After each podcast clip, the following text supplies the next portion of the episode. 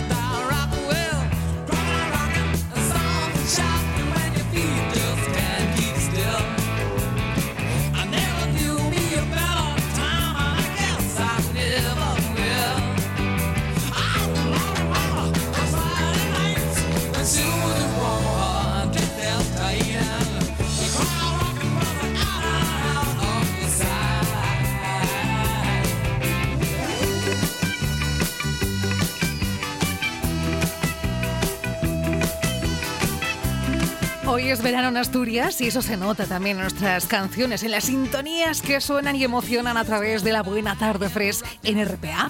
Ocho minutos pasan de las cinco de la tarde y lo decíamos al principio del programa, está ahí. Aunque nos cueste o no queramos verlo, septiembre está a la vuelta de la esquina y eso conlleva muchas vueltas, como por ejemplo la del cole. Queremos saber si es posible llevar a cabo un consumo responsable, rentable y de calidad a la hora de comprar productos escolares y para ello que mejor que acudir pues eh, con las voces y manos expertas de la Unión de Consumidores de Asturias y tenemos al teléfono a Elena Bello. ¿Qué tal Elena? Buenas tardes. Hola Arancha, buenas tardes, ¿qué tal?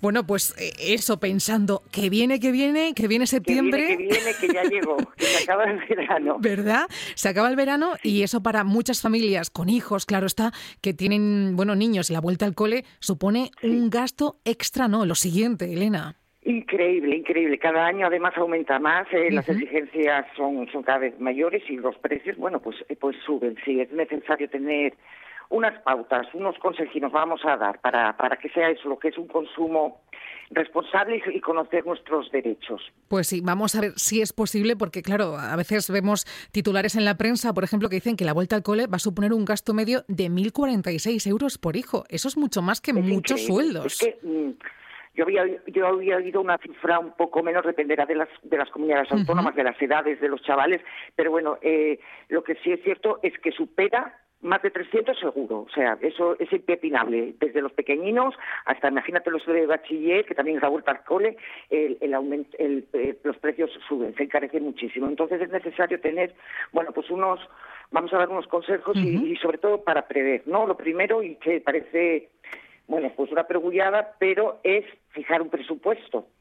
Fijar un presupuesto y si es posible, dentro de lo posible, no tirar de las tarjetas de crédito. Eso siempre aprovechamos para decirlo, porque se pagan, a veces es bueno, que no se puede, pero que no se puede hacer de otra manera, digo, pero en, la manera de lo posible evitarlo, ¿no? Elena, ¿no, eh, ¿nos recomiendas? presupuesto digo, perdona que te interrumpa, digo, ¿nos recomendáis en estos casos eh, comprar las cosas con metálico? Porque así controlamos mejor el gasto que, claro, con la tarjeta uno... Por supuesto eh, Arancha, siempre que se compra crédito se pagan intereses. Claro. Por mucho que las entidades financieras, a través de, de, las reclamaciones que les estamos haciendo por los intereses usuarios, los hayan bajado, son altísimos. Pagar unos libros con un 20% de interés, ya me dirás, o con un 16%, es muchísimo. Entendemos que las familias, bueno, pues lo estamos pasando mal, la, la época económica no es buena eh, venimos de muchos ERTES, venimos de muchas muchas familias en paro. También, bueno, pues quieras que no, en verano gastamos un poquitín más porque salimos a cenar, con lo cual igual las cuentas andan por ahí descompensadas, ¿no? Pero en todo caso, es mejor fijar un presupuesto y, por supuesto, eh, tener Claro, estoy, ahí estoy insultando un poco. Si no tienes, tendrás que tirar de donde puedes. Pero bueno, en la medida de lo posible, siempre no a crédito, en metálico. Vale. Eh, una vez que fijamos el presupuesto, sería conveniente lo que hacemos, lo que hacen, lo que hicieron toda la vida todas las madres del mundo, eh, comparar precios y calidades y en distintos establecimientos. Eso lo podemos hacer si tenemos un plan y si, hacemos las cosas con antelación, ser previsores, ¿no?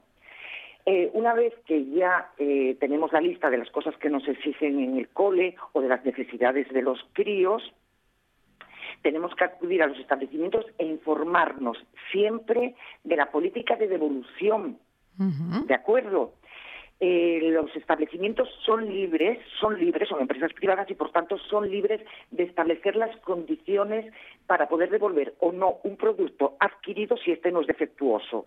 ¿Me entendéis? Sí. Si el producto es defectuoso, evidentemente te lo tienen que cambiar sí o sí. Ahora bien, si el producto al llegar a casa, el chándal, eh, las reglas, el compás, no, le, no nos gustan o no se adecuan a lo que a las exigencias, tenemos que acudir a la tienda y lo devolvemos. La tienda no está obligada a devolverte el dinero en metálico. Debemos recordar a los oyentes que el vale es legal, ¿de acuerdo? Nos dicen, sí, yo te devuelvo, yo te cambio el producto, pero en vez de las, los, los 100 euros que has gastado, yo te los entrego metálico, te entrego un vale por ese precio. De ello nos tienen que informar con antelación, bien en el ticket, por detrás, viene la política de devoluciones, o bien también en muchos establecimientos, si nos fijamos en la, en la, parte de las máquinas registradoras, donde vamos a abonar en las cajas, siempre eh, fijémonos en, las condiciones. No se admiten cambios superiores a 15 días, se pagarán, lo ponen claramente muchos establecimientos. Con lo cual, resumo, nos tienen que informar de ellos para que el vale eh, sea válido. Y en segundo lugar, vale, aceptamos el vale porque, bueno, siempre vamos a poder comprar algo, no es dinero perdido, siempre vamos a poder comprar otra cosa. Lo que sí debemos exigir en todo caso es que el vale no caduque. Vale. Se nos puede olvidar dentro de la cartera, ay madre, encontré esto, válido hasta marzo del... Ah, ya pasó. Es verdad. Entonces es dinero perdido. Eh, después, sigo hay que conservar el ticket o el justificante de la compra para poder hacer una, una reclamación. ¿De acuerdo? Arancha, ¿me estás escuchando? Sí, sí, sí, sí, sí, totalmente. Perdona, Elena, yo no te quiero interrumpir porque me parece muy interesante lo que estás contando. sí, sí. No, disculpa. No, no, no, no. Perdona tú. Eh, después, una cocina importante. Sí. Eh, si vemos ofertas, promociones, o nos llega a casa, que es ahora muy habitual encontrar en los buzones eh, folletos de los, de los, establecimientos, de las ofertas y tal, debemos conservarlas. Debemos conservarlas y cuando vayamos a ese establecimiento animados por la existencia de una oferta, tenemos, eh, si, conservamos ese folleto y nos quieren cobrar un precio superior, ese, ese folleto vincula, es vinculante para el empresario, para el vendedor. ¿De acuerdo? Existen errores de, de tipografía, bueno, o o morro, yo, que llámalo como quieras. Entonces, recuerdo a los oyentes, la publicidad es vinculante, ¿de acuerdo? Y el precio marcado en el producto es el precio que debe ser cobrado en la caja. O sea que tenemos derecho a exigir, me has cobrado 50, pero aquí pone 20, ¿no? Por ejemplo, ¿no? Exacto, sí, sí, sí. Sí, sí. Si, si marca, tanto es el ticket puede ser un error, eh, te, te, disculpas, hará lo que quieran, pero eso es, es, es vinculante. No quiero decir que sea fácil, es más que probable que se tengan que pedir las hojas de reclamaciones. Hacer una reclamación a través bien de nuestra, de nuestra asociación o de cualquier otra asociación de consumo o de la oficina municipal, bueno, de la administración, de lo que sea, no es puede que no sea automático. yo solamente estoy recordando nuestros derechos y por eso siempre decimos, hay que reclamar, el no ya lo tenemos. ¿De acuerdo? Recordar también que si compramos eh, productos en rebajas, productos de la vuelta al cole en rebajas, eh, tenemos los mismos derechos que si los precios no estuvieran rebajados. No puede estar rebajado, no podemos devolverlo si es defectuoso, los mismos derechos para, una, para, para la época de no rebajas como de rebajas. Así de claro. Vale, aunque sea más barato, es un producto que compramos. Exactamente, es lo mismo, es un contrato de, compraventa y tiene los mismos derechos y las mismas obligaciones, tanto en rebajas como en época de no rebajas. Perfecto. Recordamos también a los oyentes que todos los productos en nuestro país tienen dos años de garantía. Y si compramos la vuelta al cole, vale, nos animamos a hacer, aunque yo animo siempre a las personas que vayan al pequeño comercio y al de barrio, si nos decidimos a, utilizar, bueno, pues el comercio electrónico, recordar que en este caso tenemos 14 días para desistir de la compra-venta sin tener que eh, decir causa alguna, simplemente ejercer el derecho de desistimiento. La venta online de productos eh, por ley, los empresarios, algo que se pacte otra cosa por las, por las necesidades de, de, esa compra-venta en concreto, tienen hasta 30 días como máximo para enviarnos el producto. Es muy habitual que encarguemos unas zapatillas para el para el crío, ¿no? Imagínate. ¿Sí? Eh, del número tal eh, y tardan en llegar más de 30 días. Ya, pues a lo mejor hasta el crío hasta creció o que se extravía el, el envío tal. En ese caso, podemos rescindir el contrato y caso de que no nos devuelvan de forma inmediata el dinero invertido, abonado, casi siempre con tarjeta de crédito o a través de alguna plataforma de pago, el empresario vendría obligado, si así se lo exigimos, a devolvernos el doble del importe satisfecho. Esos son nuestros derechos cuando hacemos la compra online. Y después recordar a todos los oyentes que en todos los establecimientos abiertos al público exista la obligación en Asturias de la existencia de la hoja de reclamaciones. La hoja de reclamaciones que son tres hojitas de autocalco, una para mí, para el, para el consumidor, otra para la empresa y otra para la administración. No nos cortemos en pedir las hojas de reclamaciones. Es nuestro derecho y es una obligación de los comerciantes de tenerlas a su disposición. Y por último, única, una única cosa. Eh, es un buen momento en esto de la vuelta al cole que los críos nos acompañen a hacer las compras de lo que necesitamos para, la nueva, para el nuevo curso. Y es un buen momento de educarlos en un consumo responsable, en que no nos dejemos llevar por las modas, por, por las marcas que, encarecen esos productos, y desde pequeñinos podemos bueno pues enseñar a los críos un consumo responsable eh, respetuoso con el medio ambiente y que mm, muchas veces podemos reutilizar muchas de las cosas que tenemos en casa, de los hermanos mayores para los pequeños, eh, a través de las asociaciones de padre, mm, enterarnos de todas las ayudas que podamos, que podamos conseguir en cuanto a, a becas para libros. Existe un sistema ahora del Principado de Asturias de sistema de préstamo de libros gratuito para familias bueno, pues con unos, con unos determinados ingresos. La última convocatoria fue en abril del 21. Desconozco si ahora el Principado va a establecer otra, otra convocatoria o si son anuales. Pero bueno, en las AMPAs, las asociaciones de padres, siempre tienen esa información. Y para acabar, que se me ocurra así algún consejín más, es que todos los productos que compramos eh, nos fijemos que tienen la marcación, la marca de la Comunidad Europea. ¿eh? que nos garantiza que es un producto, que el producto cumple con la normativa de seguridad de la Unión Europea y que están prohibidos aquellos utensilios para el cole, ¿eh? el material escolar, que está prohibido que tengan aspecto o, mm, ¿cómo te diré? Sí, olor, olor a alimentos para evitar que los nenos pequeños, de las guarderías, los críos de infantil, de primaria, eh, los, los puedan atragantar porque piensen que es algo, que es algo comestible. Claro, claro. Y también, por supuesto, tener cuidado con lo que compramos, y productos tóxicos, gomas así como muy olorosas, o las tijeras que sean muy cortantes, todo que tenga la etiqueta eh, de, de la comunidad europea porque si compramos imitaciones o cosas así muy muy baratas o hmm. ya sabes a lo que me refiero, bueno, pues ahí podemos llevarnos algún disgusto. Lo barato sale caro, siempre, pues casi siempre. Eh, si es verdad lo que comentabas ahora mismo, que fíjate, mm, yo estaba recordando mis vueltas al cole con esas mm, gomas de con olor a nata, ¿verdad? Y que apetecía comerlas. Claro, entonces eh, me imagino que haya niños, bueno, pues que lo consideren casi una chuche, ¿no? Porque piensa uno que huele tan bien. Puedo decir que, que yo misma Yo, yo, yo, fui una de esas crías que mordía las gomas por, esos olores. Claro, Gracias hemos progresado en lo que es la, la, la, normativa de, de protección y está, eh, está, está prohibido en el material escolar. Oye, pues em, ha estado súper bien los consejos que nos has ofrecido, Elena, y, me encanta eso de llevar a, los niños eh, y no tan niños con nosotros para que, bueno, vayan viendo cómo es el coste de la vida, ¿verdad? Y el valor de las cosas, porque es muy importante. Exacto. Desde pequeñinos... Eh, siempre que hablo con vosotros, mm, siempre acabo diciendo lo mismo. Verdaderamente, eh, el consumo, la forma de consumir es una forma de votar todos los días. ¿Dónde compramos? ¿Qué compramos? ¿Qué mundo queremos?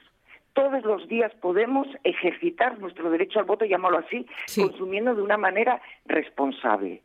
y qué, y qué, y qué mejor que acompañe, que, que, vengan los críos con nosotros a acompañarnos a hacer esas compras para que todo es educación, evidentemente. Todo suma, claro que sí. Elena Bello, como siempre, un placer y gracias por estos sabios consejos una vez más. Bueno, pues muchas gracias a vosotros. Buena tarde. Buena tarde. Un programa de viajes, turismo, aventura e historia lleno de contenidos didácticos con los que aprender y divertirse. Un escaparate turístico donde se incluyen información sobre casas rurales, hoteles, gastronomía, turismo de aventura, senderismo, festivales. Voy a volver a salir y quiero que me aplaudáis como si fuera yo que sé. Un buen día para viajar. Un programa de apoyo al sector turístico de Asturias. De lunes a viernes a las 9 de la mañana y también sábados y domingos a las 10 de la mañana. La buena tarde. Con Arancha Nieto.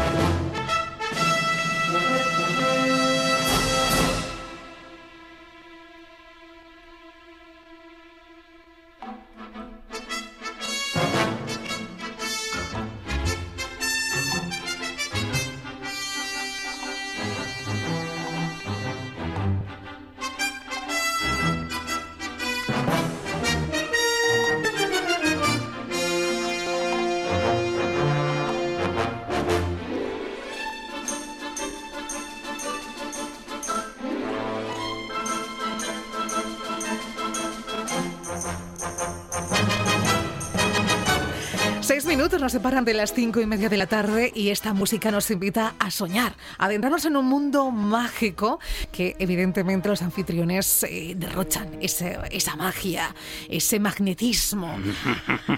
Ivano Janguren, Adolfo Lombardero, buenas tardes. Buenas tardes. Buenísimas. Ya estamos aquí. Pero aquí es imposible que sean malas tardes.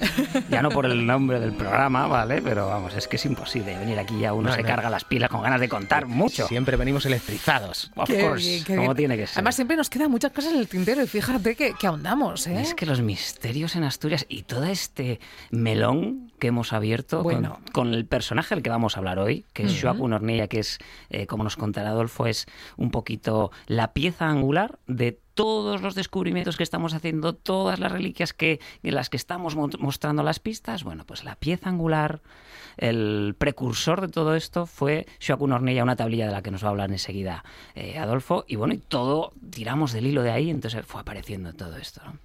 Bien, la sección de hoy, bueno, bueno, como os digo, va a ser bastante interesante. tengo que reñiros antes. ¿eh? ¿Por qué? ¿Por qué? Porque llevo una semana mirando al cielo. Ah, buscando ovnis. claro, y, claro, con lo que me contasteis el otro día. Tú tienes que tener una cosa clara. Digo, a ver si veo uno. Si vas buscando algo, lo vas a encontrar. Ya, también es verdad. Creo que siempre está bien esto. ¿eh? ¿eh? Hay una cosa que dice Adolfo mucho, ¿verdad? Que dices tú, algo que es, eh, si buscas la magia la vas a encontrar. oye, que eso es muy bonito. si, miras al cielo e intentas ver mm, ovnis, oye, esto... Sí, es verdad, es, que Alguna estrella fugaz, ovni, bueno, estamos en ello. Ahí está, pues aunque no hayamos encontrado el ovni en sí como misterio, pero aquí has encontrado la belleza. Sí, el firmamento es algo que es digno de admirar y lo tenemos todos ahí. Pero el dolor de cuello también. Por eso os odio un poquito, pero solo un poquito. Hay algueros. Bueno, oye, el hecho de que siempre, yo siempre digo que la radio tiene este punto efímero, ¿no? Que, que lo dices y se acabó y pasas al siguiente tema y al siguiente tema. Pero en realidad, mira lo que acaba de decir decir, Arancha, qué, maravilloso. ¿eh? algo de pozo queda en lo que decimos. El otro día grabamos eh, un programa que hablamos del Camino de Santiago, hace, hace unas secciones, y, me contactó una chica diciendo que empezó el Camino de Santiago por la zona de Ibias, Patricia, y, la terminó. ¿no? Eh, bueno, me lo comentó la tía de esta, de esta persona. ¿no? Sí. Y dices tú, o sea, que tú hablas del Camino de Santiago y le picas a curiosidad a alguien y decide hacer el camino, ¿no? Y dices tú, ojo con esto de que la radio es efímera, porque señores, mm. ladies and gentlemen, a, lo mejor no, a lo mejor no. Queda ahí, queda ahí. bueno, venga, que nos enrollamos. ¿De qué vamos a hablar hoy? de la figura de Shaco, por supuesto, pero mira... Eh, ¿qué, qué, qué es lo que ha provocado? No ha provocado que ahora mismo tenemos un montón de búsquedas. ¿Mm? Activas. ¿no? Nosotros escribimos nuestro primer libro, La Yalga, el Tesoro de Asturias, donde ahí hay al menos siete reliquias, eh, bueno, que la gente ya ha ido encontrando, y esto que hablamos de que cada seis lunas esas joyas se reponen, ¿vale? O sea que esto es, una, esto es otra cosa. Hay otro, otro par de reliquias vinculadas al libro que todavía nadie ha encontrado, ¿vale? Y, nos gustaría que apareciesen, que es la, la, llave dorada y la llave de cobre. Luego también tenemos la tablilla de coaña, que es, por supuesto, vamos a dar una pista al final. Y ojito también con la, con la pista que vamos a dar al final, porque se las trae, ¿vale? Se las trae. Y además, eh, hoy es una fecha muy particular para la pista de la tablilla de coaña. ¿Por qué? Correcto. Porque una de las pistas para encontrar la tablilla de coaña decía el último que tienes que subir el último domingo de agosto como buen romeru y disfrutar. Y claro, ¿qué sucede? Que este domingo es el último, domingo, de agosto, así que hay algueras y hay algueros. Eh, como siempre decimos, más importante que el cómo es, el, cuándo. Entonces, hay veces que toda esta hermandad secreta de la que hablamos, la hermandad del PSG, está por ahí metiendo, hay veces que mal metiendo, a veces que buen metiendo. Esta vez lo pero nos está liando. El cuándo es muy importante, En, esta, en esta, en esta, pista que vas a dar hoy. Además, porque pasó una cosa precisamente que habla de eso. Ya nos lo contarás al final, ¿verdad? vale, vale. Y la última que ahora mismo está activa es también el Tesoro de Salas, que la gente puede ir al bando o a la oficina de turismo de Salas, va a encontrarse un pergamino en un lenguaje extraño. ¿Qué es esto? Bueno, pues es una pista para encontrar el famoso tesoro, de Salas. De Salas Y, que no se te olvide la avellana mágica. Y la avellana mágica. Que fue encontrada. gracias, gracias a los radiantes. aquí los, una radiante, que fue eh, Julia y le tuvimos al teléfono a su pareja, que en realidad fue su pareja Roberto quien, quien la encontró. Quien excavó. Pero nos contaron aquí sus hazañas y sus aventuras. Y Momento romántico de la yalga de ir en pareja a buscarlas. Eh, a mí eso me encanta. Pasa a menudo, pasa a menudo. Sí, ¿eh? o en familia, que esto es algo que siempre ponemos en valor y casi casi es lo que decimos. Tiene que ser obligatorio. Como nos llame alguien diciendo yo sola yo solo he encontrado. No, no. Perdió magia la No, no, no. búscate a un colega, búscate una, a lo que sea, una, tu madre, tu padre, tus hijos, quien quieras. Eso es. Pero tienes que hacerlo con compañía. ¿Y de dónde salen todas estas reliquias? Es que vosotros las enterráis. Que no. Mentira. No. Ya molaría, pues sería, sería muy guay. Enterramos una cosa y ya la buscarla, ya solo por buscarla, pues ya molaría. Pero, no, esta, no, no. Esta tensión que tenemos, que las queremos encontrar, es porque en realidad nosotros, a nosotros llegan eh, pistas para poder encontrarlas. ¿no? Y como es tan difícil, hay tanta información, nos, cuesta, tanto ordenarla, por eso se escribió el libro de la Yalga y por eso estamos a punto de publicar la segunda parte de la Yalga, donde vamos a adentrarnos en esta hermandad secreta asturiana, ¿eh? la hermandad del Pesye, y con todas las cosas que hemos ido descubriendo las vamos a poner ahí para que la gente pueda ayudarnos también a ir desvelando pues las reliquias, los tesoros y las pistas de, de esta hermandad. Entonces, Bien, es que esto, estoy enrollando bien, mucho. Bien, la, introducción es, es, como es. Es que es Claro, claro. Entonces, ¿de dónde parte todo esto? Todo esto parte, y ahora se lo puedes enseñar a Arancha para sí, mientras yo lo cuento. A ver, a ver. Hoy trajimos un montón de cositas, de tesoros que vamos encontrando para que tú misma los veas. Sería esto un poquito un react to, ¿no? Mm. Un, a ver, a ver. react ¿eh? Sí, sí. Vamos, a, vamos a estar yo, tú y yo, Arancha, vamos a estar aquí eh, reacting, reaccionando a lo que vaya sacando. Pero esto lo, puedo grabar. Oh, por, supuesto, por favor. Espera, deja activo ahora mismo el Instagram de, la buena tarde y vamos a ofrecerlo en directo porque claro, van a decir quién fuera Iván o quién fuera Arancha. No, además, mira, yo, yo tenía pensado, eh, a medida que te vamos enseñando todas estas cositas, pues que tú misma, oye, con esta capacidad que tienes de transmitir a la gente, que parece que lo estamos viendo desde casa cuando te escuchamos, pues oh. que nos describas un poquito aquí cómo es lo que ves y, te vamos explicando. Para el que vaya en coche y no, no pueda ver, entrar en el Instagram, aunque puede entrar después. ¿eh? Bueno, yo cuento, voy a empezar con esto que, nos decía Iván. Yo cuento, ¿De dónde parte ¿De dónde parte todo? Parte en 2012 cuando yo estaba ayudando a hacer una, una mudanza. Y estamos en directo en el ah, Instagram de la Buena Tarde. bueno, pues eso. Y, haciendo esa mudanza en casa de una familiar, de una señora mayor que, bueno, pues que iba a ingresar a una residencia, pues lo que encontramos fue este cartapacio de cuero que la verdad es que no tenía nada que ver con el resto de cosas que había en la casa, vestidos, muebles viejos y tal. Qué bonito es. Bueno, ¿eh? y entonces pues a mí me llamó la atención poderosamente y esto lo tirado en un armario. Esto tirado en un armario, en el fondo de un armario. Lo que encontramos fue un cartapacio de cuero lleno de un montón de documentos con sellos, de pergaminos, como viejos, como viejos, escrituras, eh, ¿vale? Y además de todo eso, pesaba un poco y oye, ¿por qué pesa tanto? Y lo que había dentro, la madre del cordero, es la madre del cordero, o, la semilla la de famosa, todo esto tablilla de coaña. No. Eso es, eso. Esto es una tablilla que se entiende que es Suaku Norniella, que es el protagonista del... del, Todavía no hemos hablado de él, pero Todavía no hemos hablado de él, pero bueno... Yara, cuando lleguemos a Yara, que es la sobrina bisnieta, ya nos contará. Bueno, pues a partir de descifrar Suaku, esta tablilla se famosa... Me a poner la piel de gallina, ¿eh? Viendo la tablilla, ¿eh? Claro, esto no se ve todos los días. Guau, pues ya verás, Arancha, traemos un montonazo de cosas que gracias a Yara, eh, pues hemos, hemos tenido acceso a ellas eh, para conocer mejor la figura de Suaku. Porque Yara es la persona que custodia pues, toda la, la biblioteca eh, personal de Joaquín Orniella, que está ahí en, muy cerquita de Verbes, en, en, Riva de Sella. Y, claro, la custodia y nos deja acceder a esa librería, esa biblioteca, pues... Eh, bueno, mira, te voy a enseñar una de las cositas que traemos directamente de allí, ¿vale? Es lo que... Uy, perdón con el micro. Eh, es lo que parece un cuaderno de mano que muy posiblemente Joaquín Ornella haya utilizado en sus en sus investigaciones con X dibujos. De este en concreto parece ser que tiene que ver con un rito. Bueno, aquí hay coordenadas, eh, runas, hay eh, anotaciones de, los viajes que este hombre hacía por ahí. Y estas cositas son las que hoy nos dejó Yara muy amablemente traer para poder enseñároslas ¿eh? y contaros más cosas. Mira, hemos encontrado también pues, el típico objeto que es como muy, muy críptico. Es un cryptex, como estos que utilizaba Leonardo da Vinci, ¿verdad? Sí, cualquiera que, haya visto la peli que, o es que tiene una, una, combinación y que, y que dentro pues contenía una llave dorada pero no es la llave dorada que buscábamos nosotros. Pero habéis podido abrirlo, ¿no? No eh, pasa como la película, ¿no? De hecho, este hallazgo es, es, viene directamente de un hallazguero. Esto no, lo encontramos nosotros. Esto no, lo encontramos no, no, no, esto lo encontró eh, Juan, y Patricia, que son los, los guardianes de Freba eh, y que descubrieron cómo abrir, pues precisamente porque investigaban la, pista de Freba y nos entregaron esto porque en la, en la urna que encontraron, pues decían que debían de, entregárnoslo a, a alguien que supiese cómo llegar hasta la hermandad del Pesie.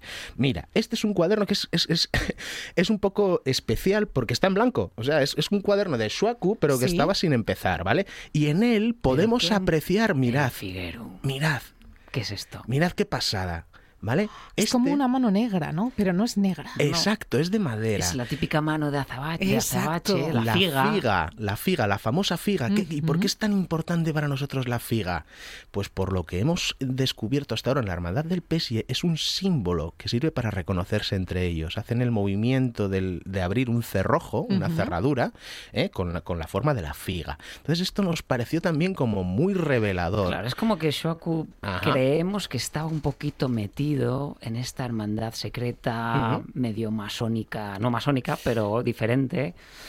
Pero creemos que estaba por ahí metido. Sí, Suaku, eh, perdona, ¿eh? Suaku mm. tenía, tenía relación, porque eh, él hay que decir que era un hombre muy académico. ¿Vale? Fue precursor de lo que es el Departamento de Arqueología de la, de la Universidad de Oviedo en su momento, ¿vale? Eh, hizo su doctorado con el Duque de Estrada en las, excavaciones del Penicial, que es donde se descubrió el periodo asturiense, por esto de estas, estas piezas de, piedra que hacían en aquel, en, mm. el Neolítico, no es megalítico, mm. ¿vale? Que servían para despegar las llámparas, ¿eh? les llámpares, ¿eh? las lapas que dicen. No, no digas no. Lo siento, David, David Castañón, perdóname, David Castañón, perdóname. David Castañón va, a tu casa esta noche. sí, me pega, me pega. Bueno, es decir, este, este hombre, Sueco Nornilla, se, se vio muy involucrado en todo lo que tiene que ver con el, el estudio de la historia, de la arqueología, de la mitología, incluso, y por eso hoy traigo esto. Esto a mí eh, eh, eh, Arancha, descríbenos qué ves. Es la, dínoslo tú, dínoslo a ver, Es como una especie como de saca, pero parece un bolso. se ve viejo, así con toques casi militares, yo diría, ¿no? Sí, es como de kaki. Es, sí, es, un color kaki. Es este tipo de lona de hace 120 años que se utilizaba para hacer las tiendas de campaña, como eran antiguamente. Bueno, pues es ese color. Este tipo de lona, ¿vale? ¿Y qué es esto? Esto nos lo ha dejado Yara para traerlo hoy aquí. Y esto es en la bolsa que utilizaba Suaku Norniella donde llevaba sus herramientas cuando iba a hacer excavaciones, cuando tal. Y, la verdad ¿Era es su que bolsa? O por lo menos una de ellas. O por lo menos una de ellas. Yo, mira, vamos a abrirla para que veáis que tiene dentro, pues eso, todo tipo de útiles, vamos a decir, eh, pues eso, los que podría utilizar un arqueólogo en una, en una excavación, me da miedo sacarlos porque... Ya, tiene muchísimo valor. claro, y encima ya creo que ya nos está escuchando, pero sí, pero sí, porque esto nos lo ha dejado ella, pues oye, hoy vamos a ir a la radio a hablar de infinidad de cositas de estas, bueno, yo qué sé, cosas de campamento, ¿eh? ¿vale? Pero es que hay una cosa que vais a alucinar. ¿Vale? Porque si esto, esto es, no lo he visto, ¿eh? si esto es la herramienta de un científico, de un arqueólogo, de un historiador, decidme qué narices hace esto ahí dentro. Y os, voy a, os voy a enseñar qué es esto. Y de gran tamaño. Vale, voy a enseñaros esta bolsita de cuero. Y dentro de esta bolsita de cuero lo que hay es... A ver. Un péndulo. Bueno. Como un hombre científico, historiador, eh, busca tesoros, ¿cómo se puede basar en un péndulo? ¿Qué hace esto entre sus herramientas? ¿Vale? Esto nos deja muy claro que Suaku era un experto en la mitología de Asturias, pero iba mucho más allá. Yo creo que creía en ella. Claro. Y así fue creyendo en ella y siguiendo los pasos de un creyente como llegó a descubrir al final las siete ayalgas. Porque la historia de Suaku es muy, es muy curiosa. Este hombre eh, tuvo, un, tuvo un suceso, vamos a decir, extraño, sobrenatural, podemos eh, decirlo así. Con la caída del meteorito. Con la caída del meteorito de Cangas. Y entonces pues dedicó toda su vida a la búsqueda de la diosa. De 1800, que hay que decirlo, que, 1866. falleció, eh, pues yo creo que estábamos en la dictadura de Primo de Rivera, en el 26. 1926. Entonces la caída del meteorito de Cangues fue en el 1800, ¿qué? No me acuerdo. 1866. eso es. Y a partir de ahí, pues el hombre creyendo fehacientemente en todas estas cosas de la mitología fue como dio con el resultado de encontrar las siete algas. Y la historia curiosa de todo esto es que Suaku eh, reconoció el valor que tenían, entendió el por qué esas algas existían, entendió el porqué de las cosas eh, y a una conclusión que el resto de nosotros no hemos llegado todavía. Es a lo que aspiramos eh, con toda esta búsqueda, a entender por qué Suaku volvió a enterrarlas. Es que esta es la clave. Hay que decirlo otra vez. Sí, sí. Es que volvió a enterrarlas. Las volvió a esconder. Es decir, encontró unas reliquias que, que nosotros estamos buscando y las volvió a enterrar. Sí. Con un fin, claro. Claro yo entiendo que viene a ser algo así como un sentimiento de responsabilidad suprema, lo que comentábamos en el anterior programa, que, él vio que la humanidad no debía de estar preparada todavía para recibir este conocimiento. Entonces, nosotros ansiamos llegar ahí, a ver si lo logramos, a ver si estamos preparados para ello. Yo creo, que Iván, eh, hoy teníamos preparado una sorpresita, que es mejor que nos cuenten de primera mano quién era esta, esta persona Sí, porque, porque muchas veces hacemos alusión a Yara Norniella, la sobrina bisnieta de Shuaku, y eh, la tenemos al otro lado. ¿Estás ahí, eh, Yara? Sí, hola. ¿Qué tal? Hola, Yara, ¿qué tal? Buenas tardes, Yara. Hola, encantada de escuchar a Iván y a y Adolfo. Cuántas ganas de volver a veros en esta casa. Nada, en breve vamos hasta ahí a verte otra vez. Y ahora, y ahora, digamos que nos permite eh, acceder pues a todo el patrimonio de libros y de anotaciones, pero eso sí, ahora no nos deja llevar nada. a ver, nos, da mucho permiso, y esto se lo tenemos que agradecer públicamente, como ya lo sabéis, se lo decimos eh, todos los días, gracias por acogernos de esta manera, gracias por, por permitirnos eh, pues mostrar todas estas cosas tan interesantes de Asturias. Y gracias, te lo decimos públicamente, Yara, de corazón. Muchas gracias. Ya sabéis que el, despacho, la habitación enorme que de Suaku está a vuestra disposición con todos los tesoros, con toda la sabiduría que, que hay y que todavía hay tantísimo por descubrir. Vosotros lo sabéis de primera mano. Qué Así que está todo a vuestra disposición muchas para gracias, que muchas gracias. buscando. Ya eres la que custodia, ¿no? Esas joyas de, de Suaku, ¿no? Bueno, custodia todo el conocimiento que ha ido eh, custodiando Shuaku y lo tiene. ¿Por, cuántos libros puede haber en esa en esa biblioteca, pues, Yara? Pues mira, hace unos dos, tres años se me ocurrió contar, no acabé, y conté como 14.323. Y ahí paraste. No solo libros, sino hay muchísimos cuadernos de viaje. Eh, Shuaku escribía, dibujaba, hacía esquemas, bueno, muchos ya los habéis visto vosotros, mm. hacía mapas, signos que solo entendió, entendía él. Y, y, algunas cosas que estáis descubriendo y espero que descubráis muchísimas más para todos y todavía quedan muchas carpetas con papeles sin sin, sin catalogar y sin ver lo que hay, porque es que hay muchísimo. La verdad es que cuando vamos ahí, ¿verdad? sí, es como un, eh, para mí es como, como un parque infantil para mí. Es un parque infantil, nos, nos podemos tirar ahí, ¿verdad? Ya era cuatro horas y hemos abarcado un 0,001% de todo lo que se puede creo que Creo que el, grueso de la historia aún está por construir porque lo que estamos viendo hasta ahora es arañar la superficie de lo que hemos visto. ¿eh? y, y, ahora que, que Yana nos ha dado acceso ya desde hace tiempo ya más, más seriamente, porque hasta, hasta ahora íbamos haciendo nuestras propias investigaciones, pero oye, fue a partir de lo del evento del PESIE, que más otro día adelante contaremos, que fue una cosa un poco así como escabrosa y tal, ya acabamos eh, contactando con la familia de Suaco Norniella, con Yara, esto hará el, ¿qué? un año y medio, años, sí, por ahí, y a partir de ahí fue pues el boom de... Con la, única familia viva que ya queda de Suaco. Eso es, eso es, eso es. Cuéntanos, por favor, cómo era Suaco. o, qué, recuerdos tienes o qué te contaban en pues casa. Mira, yo no llegué a conocerlo porque yo nací pues eh, hacía 25 años que había muerto él, o sea que lo que yo recuerdo es lo que oí contar. Eh, eh, Shoaku era un, era un científico, era un investigador, está clarísimo, pero sobre todo era un aventurero y un romántico, como todos los grandes descubridores de todos los siglos. Es que Sin esa ansia de aventura y de descubrir, él descubrió algo como decíais, eh, algo tuvo una visión cuando el, el meteorito, él creyó en esta visión, creyó en este sueño y dedicó casi toda su vida a, a, investigar sobre ello.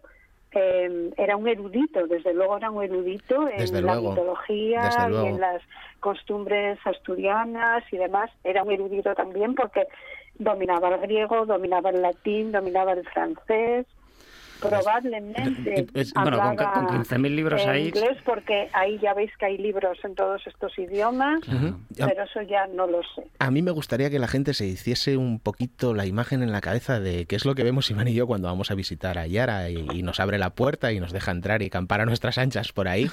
Eh, yo quiero que la gente se, se, ponga un poquito en, en, situación pensando que la figura de Suaku es una figura pues lo que hablábamos el otro día del relojero no esa época de efervescencia de esa tecnología tecnología, de, que nacen un montón de cosas. Y ese lugar, cuando vamos a visitar, es un lugar maravilloso, es como de, de, película, es como de ensueño. Hay astrolabios, hay un globo terráqueo enorme, hay un, telescopio, pero de estos antiguos de, de, latón, y ¿sabes? Hay libros, mapas, volúmenes, legajos, recortes de prensa de la época. Hay, es como un viaje en el tiempo. Es como un viaje en el que dices, en algún momento nos abrirá a ver qué. qué sí, es que no da tiempo a todo. y, además, pues ves eh, también un poco cómo pensaba Suaku viendo la selección de volúmenes que tenía. Tenía cosas de teosofía, tenía cosas de filosofía, ciencia, e, evidentemente, pero luego también tenía cosas como eh, tirando un poquito al ocultismo, vamos a decir, esoterismo. También había una cosa ahí de lo que hablábamos. Refuerza mucho esta idea de lo que decíamos de esa creencia en la mitología que tenía. Mm. Eh, no, sé, ¿queréis hacerle alguna pregunta a, Yara que la tenemos aquí, por favor? Porque es que para mí es un placer, es un honor tenerte aquí, Yara, de verdad. De verdad.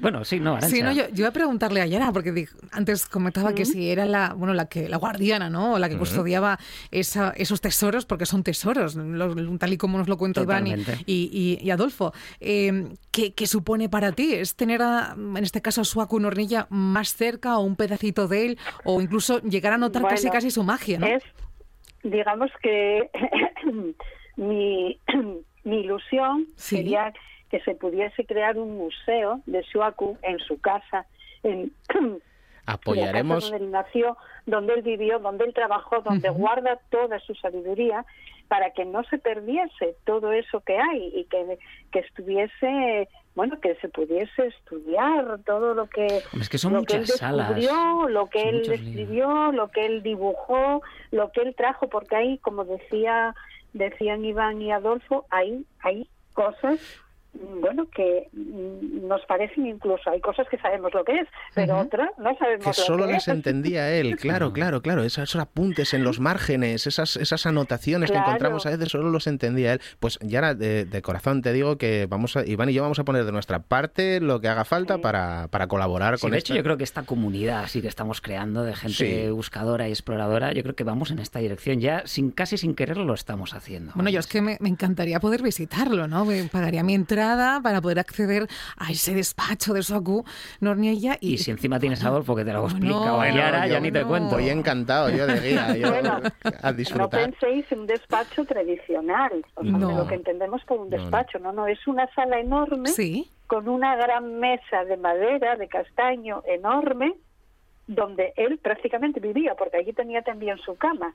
Entonces, llena de todos sus libros, de todos sus objetos encontrados, descubiertos, eh, traídos, probablemente... Mm, Reliquias del pez. que viajó a Francia, eh, porque su hermano pequeño fue coetáneo de Fernán Coronas, fue mm, eh, sacerdote también, entonces sé que, que que viajó, probablemente haya contactado con las culturas celtas y demás allí, y allí probablemente este hermano le enseñó el francés o a través de eso. también viajó al archivo de Indias de, de mm, Sevilla. Sí. Bueno, de eso, de eso damos fe, damos fe. ¿Os, acordáis que Iván estuvo allí investigando precisamente?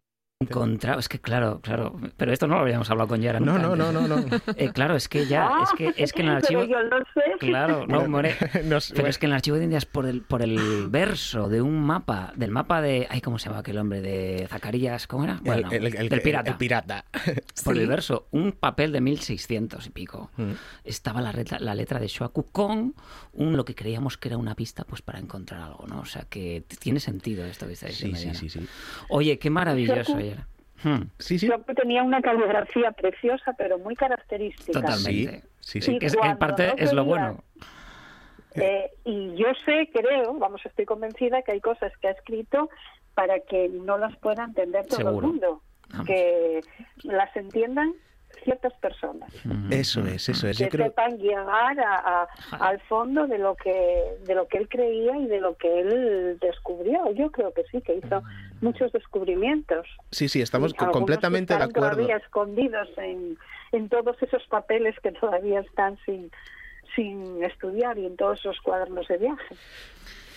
Pues sí, Yara, oye, tenemos que volver a llamar otro día, ¿verdad? Sí, por favor. Y seguir luchando por esa, bueno, ese planteamiento que ha lanzado ya, que no está nada mal, un museo. Le daremos una vuelta. La siguiente de visitina, ¿verdad? ahí en Verbes le daremos una vueltina. Y visitas guiadas, claro que sí. Vamos a dar la pista, ¿verdad? Sí, no sé si tenemos tiempo. Sí, nos queda tiempo. Vamos a despedir a Yara primero. Sí, sí, claro, claro. Vamos, yo estaría con ella encantado, ¿eh? Yara, eh, te llamamos otro día, ¿vale? Y seguimos ahondando en la figura de, Suaku. De hablar con vosotros y de, colaborar en este proyecto. Mm. Ojalá algún día se haga realidad. Ojalá. Muchas gracias. Haremos todo lo posible y con Iván y con Adolfo todo es posible. Ya, ya lo sabemos, la, magia. Muchas gracias, Yara. Un beso. Un, abrazo. Yara adiós, adiós, hasta que os vuelva a ver. hasta pronto, esperemos. Hasta Bueno, pues le despedimos a Yara que nos sigue escuchando a través de, de, de RPA, pero, pero sí que tenemos pistas. ¿Cuánto tiempo tenemos para dar la pista? Bueno, yo, hoy os regalo hasta ocho minutos. Hasta ocho minutos. Hasta ocho. hoy, hoy estoy, hoy estoy que lo vamos. Bueno, pues entonces explicamos la pista. Estoy de rebajas últimos días, ¿eh? o sea que aprovecha. Bueno, comentamos, volvemos, cambiamos de tercio. ¿O quieres concluir? Sí, es que quería concluir precisamente, es que me parecía muy interesante ahora lo que acaba de decir de, las culturas nórdicas y tal, porque era algo que quería yo contar hoy eh, cuando hablásemos de Suaku. Y es que eh, Suaku eh, lo, había investigado yo antes incluso de conocer a Yara y tal. Hay unas correspondencias, eh, porque tengo un ejemplar de una carta aquí en el cartapacio de cuero, de una correspondencia muy curiosa que, que mantenía Sueco Nornilla con el padre Galo que lo conoceréis porque es el, sacerdote que creó la fiesta de la regalina. Mm. ¿Vale?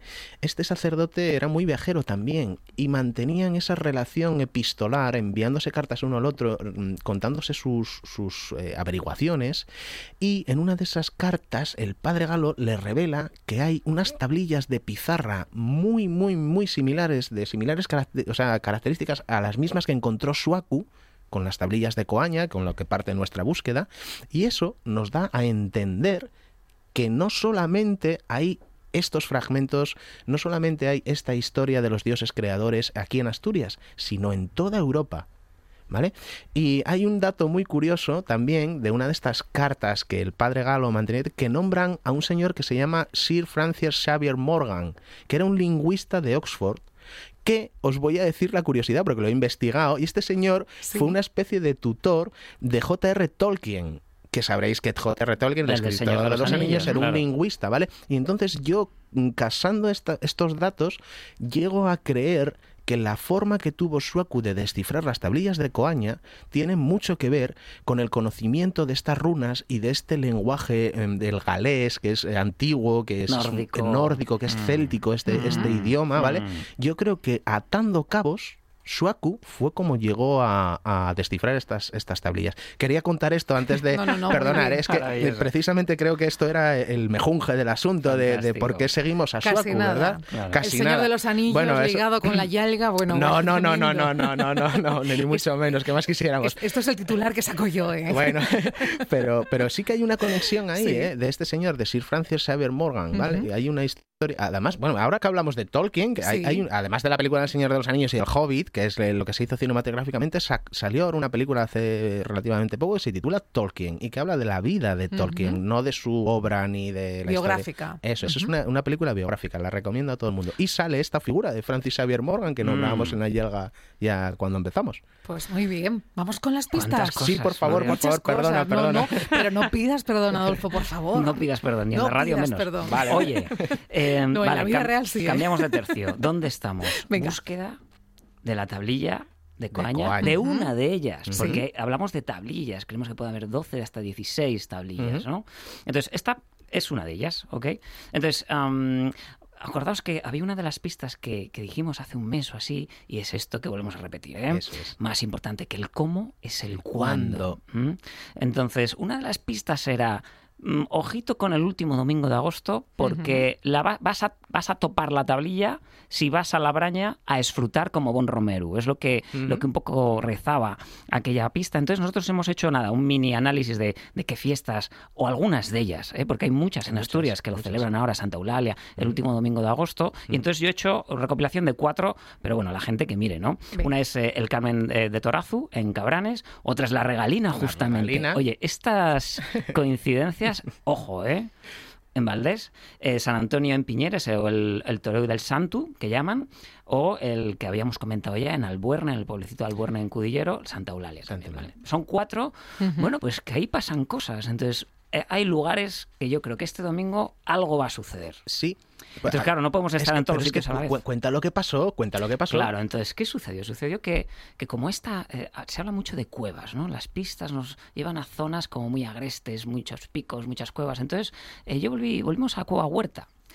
Y, Cueva Huerta fue donde encontramos una de las pistas de la tablilla. Bueno, pues volvimos ahí y como nos había pasado esto de que fuimos a, la cueva esta de, de Yernes y Tameza, eh, que está ahí para eh, Cueva Yagar, que cuando volvimos ya no estaba la pista, no sé si recuerdas, que lo contamos pues otra vez. muy similar pasó bueno, Pues lo que hicimos fue fuimos a Cueva Huerta y a lo mejor aparece algo diferente y efectivamente en el mismo sitio donde estaba la pista que dimos hace pues un par de meses o así, encontramos otra frase diferente.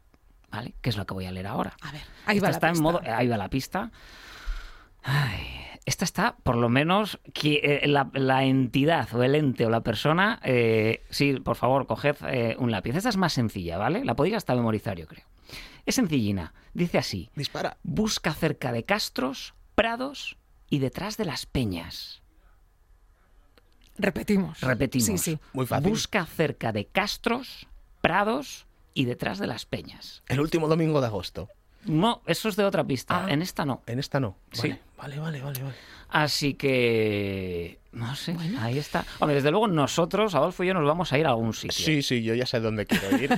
y a lo mejor hasta nos vamos a dos. Para multiplicar. para multiplicar. Claro, porque si algo va a pasar el domingo, cuantos más sitios estemos a la vez, pues más probabilidades tendremos de... Pues Esa es la mm, historia. Igual Iván tiene que presentarse en un sitio y yo en otro. Mm, a ver si Os contaremos la semana Estaremos que atentos. Sí, sí. Hasta el próximo jueves. Por favor, por favor, sí, por favor. Por favor, hay algueras, hay algueros, ayudadnos. A encontrar en muchos sitios el domingo.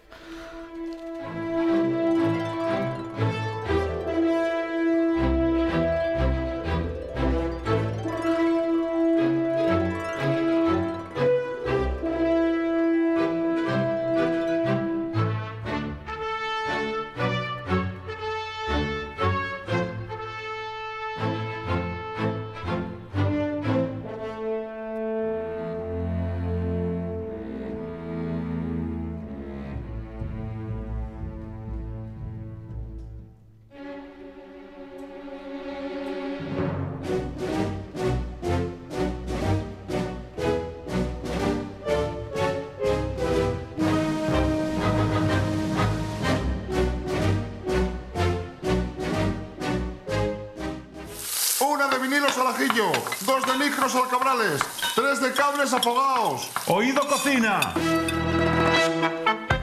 Carlos Novoa se cuela en las mejores cocinas del país Astur. Ahora, de lunes a viernes, de 1 a 2 de la tarde. Oído Cocina con Carlos Novoa. La buena tarde con Arancha Nieto.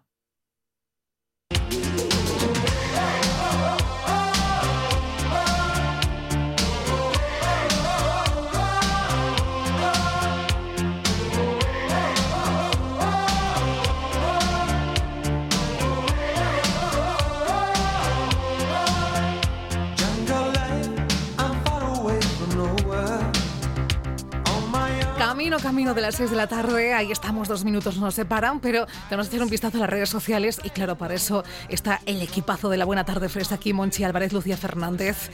Eh, tenemos redes sociales. Equipo Fresh. Fresh. Equipo Fresh que tiene los días contadinos ya, está ahí al final ya. los días contados, ¿cómo suena, Nieto? suena un poco mal, lo sé, lo siento. ¿no? Quería decir que está agotándose el verano y el equipo Fresh, bueno, pues ya no está fresh.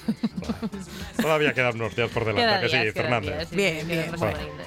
Una semanina y poco. ¿Tiene algún tuit? Tengo, tengo, tengo un tuit A ver, ¿qué de, tenemos? de pollo pasta que me hizo mucha gracia. Pollo pasta. Pollo De- pasta. pollo pasta. es A ver.